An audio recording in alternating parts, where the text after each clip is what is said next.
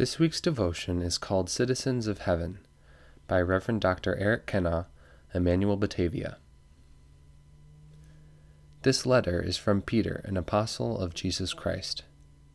I am writing to God's chosen people who are living as foreigners in the provinces of Pontus, Galatia, Cappadocia, Asia, and Bithynia.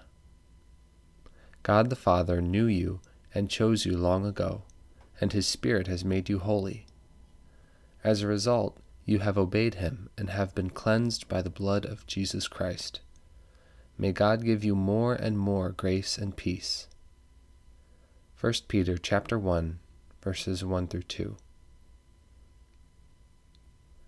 Peter's letter is directed to God's chosen people who are living as foreigners in the world.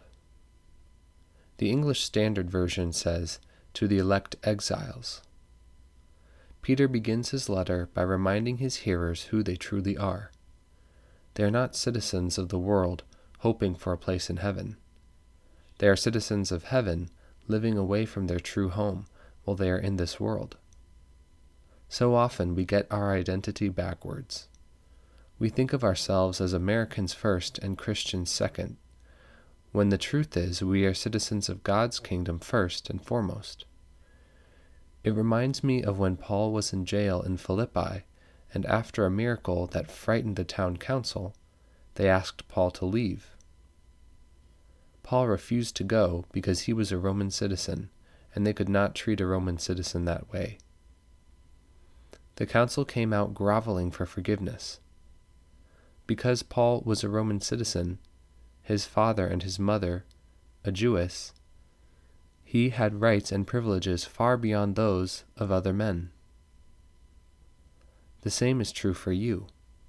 As a citizen of heaven, you have rights and privileges from your heavenly Father that far exceed those of other people in the world. You have the right to forgiveness from God and the right to offer it to others. You have the right to an estate in God's kingdom and a room in his mansion. You have the right to divine protection, guidance, and care. You have not lost your rights just because you live outside of your homeland. Remember that you are a citizen of God's kingdom first, and your earthly nation second. Don't neglect your most important rights.